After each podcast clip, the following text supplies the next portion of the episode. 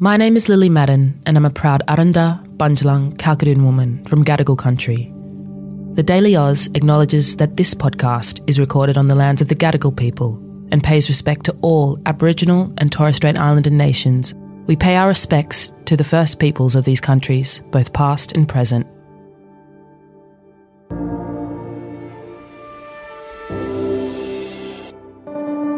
Good morning and welcome to the Daily Aus. It's Friday, the 26th of January. I'm Sam. I'm Lucy.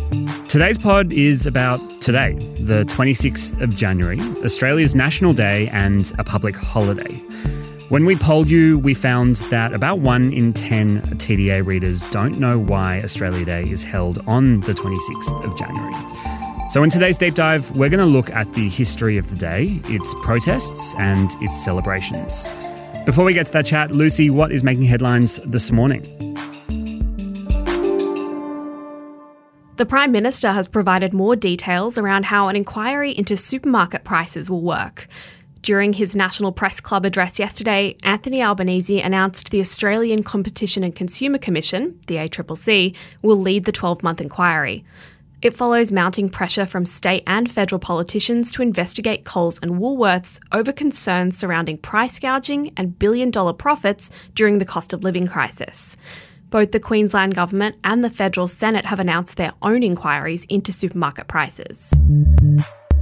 NATO, the North Atlantic Treaty Organization, has launched its biggest military drill since the Cold War, with 90,000 troops from dozens of member countries beginning months of exercises in the US.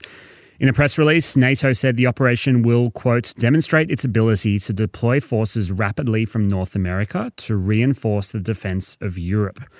NATO's treaty requires all members to come to each other's defense if attacked by a non member. The UK's British Museum and Victoria and Albert Museum are loaning 32 artefacts back to Ghana after they were stolen 150 years ago. The items will be returned to the African country under a long term deal, which Ghana's chief negotiator said could mark a new sense of cultural cooperation. And some Friday good news for you. In a world first, German scientists used IVF to successfully impregnate a white rhino, giving researchers hope endangered rhino populations could be saved. The pregnant southern white rhino is one of two subspecies of the white rhinoceros. The team's now going to attempt to replicate the procedure on the northern white rhino, of which there are only two remaining in the entire species. That's an incredible innovation. Lucy, it's so nice to have you back on the podcast today. So, lots of countries have a national day. The US has the 4th of July to celebrate their independence from Britain. New Zealand has Waitangi Day, commemorating the signing of the Treaty of Waitangi between Maori people and English colonisers. And we've got Australia Day. Can you walk us through first what exactly Australia Day commemorates? So, Australia has a national public holiday on the 26th of January because it's the anniversary of the day in 1788 that we think the first fleet, so the collection of ships sent from Britain to set up a colony, including, of course, famously a prison, arrived on the land of the Gadigal people in what's now Circular Quay. Throughout the following 236 years, there's been different celebrations and different protests held commemorating this arrival, which marked the beginning of British colonisation. In fact, it actually wasn't until relatively recently that the date of the 26th of January was set aside as a national public holiday in all states and territories. Yeah, I'm keen to get into that discussion of how Australia Day came to be what it is today. But before we get there, tell me a little bit more about that day, 26th of January 1788. So the first fleet sailed into Sydney Cove. Do we know anything else about that exact day? We actually have quite a few first hand accounts from people who were on ships in the First Fleet, certainly in terms of written records.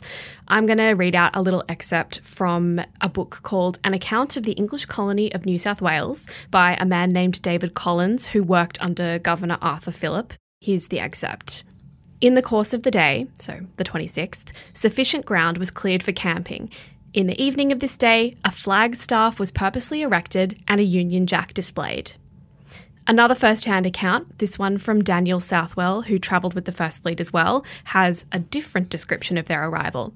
Southwell said that as the ships came into the harbour, First Nations people were visible on the shore, quote, brandishing their spears as though to dispute our passage, and that they seemed frantic and agitated. And so, even from those first hand accounts, we start to get a little bit of a sense of what Sydney Cove would have looked and felt like back in 1788. But here we are in 2024, and a public holiday today seems a long way from that day in 1788. In the couple of hundred years since, what's the history of the day up until today? So, just 50 years down the track from 1788, in 1838, one of the biggest events that's ever taken place on this continent on the 26th of January was in northern New South Wales, where police and settlers killed at least 40 Gamilaroi people in what's known as the Waterloo Creek Massacre. So that's on the 26th of January, 1838. And that massacre was just one in a series of violent attacks and clashes that we know as the Frontier Wars. They began in 1788 with the establishment of that colony and continued well into the 20th century. So British settlers were violently, often, advancing the colony across the country from the east coast, and those First Nations communities resisted. It's estimated that as much as 90% of the pre colonisation population was killed during these wars. And in 2020, Gamilaroi elder Polly Cutmore told the ABC the trauma continues on from that massacre. I think what strikes a lot of Australians about today is just the contrast of what the day can be as both a celebration or a day of mourning. And it seems like even back then there was a fairly split experience of the day. When did we start seeing more organised demonstrations of both celebration and mourning? In 1888, so 100 years down the line, there were celebrations across the country, which, of course, was still just a collection of states and territories pre Federation. And Wiradjuri writer Dr. Anita Heiss has said that there were boycotts of celebrations by First Nations people even in 1888. But the first really organised demonstrations we started to see were on the 150th anniversary in 1938. So in Sydney in 1938, there was a reenactment of the First Fleet's arrival tall ships and people in colonial garb. Uh, and at the same time, celebration organisers drove in First Nations men from Menindee, which is on Barkindji country, way out west in New South Wales, to perform in the reenactment, running away from Governor Arthur Phillip, or the reenactor, and appearing in a parade that was taken through the city. Uh, you can actually see footage of this on YouTube, although I would just advise any First Nations viewers not only would it possibly be distressing, but it's the faces and images of people who've died.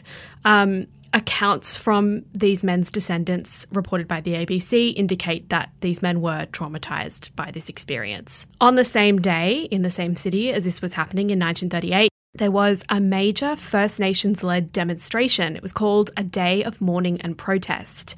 Yorta Yorta man and civil rights activist Jack Patten is quoted as telling attendees On this day, the white people are rejoicing, but we have no reason to rejoice. This land belonged to our forefathers 150 years ago, but today we're pushed further and further into the background. So, from this point forward, from the 1930s, we started seeing a public holiday called Australia Day held around the 26th of January across the states and territories. Although, as I mentioned up top, it was only recently, in 1994, that the 26th of January became a formal national public holiday. And so here we are in 2024, so 30 years after it became a formal national public holiday. What can we expect to see around Australia today? Both celebrations and protests. There will be major Invasion Day rallies and marches in the capital cities. In Sydney, where we're recording this, and also available on a live stream, there's the Yabun Festival with lots of First Nations artists set to perform. Around the country, in regional centres and in cities, there'll be barbecues, fairs, festivals, concerts, fireworks. I had a look in Canberra. There's a drone light show tonight. And of course, until 2022, local councils were required to hold citizenship ceremonies where people formally become citizens of Australia on the 26th. government data actually shows 70 councils have reported they're not holding ceremonies today, but there are over 500 local councils in Australia, so that's still quite a few citizenship ceremonies around the country. Really appreciate you taking us on this journey through history, Lucy, and hope everybody has a meaningful day, whether there's celebrations or mourning. We're really keen to hear your thoughts on Australia Day. We've now polled the TDA audience over a couple of years, and it's really interesting to see some of those longer term trends emerging from the audience. At the time of recording this, Lucy, we've got 11,000 responses to our poll, and that poll is still live on Instagram, but I'm also going to put a link to it in today's show notes of this episode. We'd love to hear from you and for you to have your say. We'll be back again in your ears on Monday morning. Until then, have a wonderful weekend.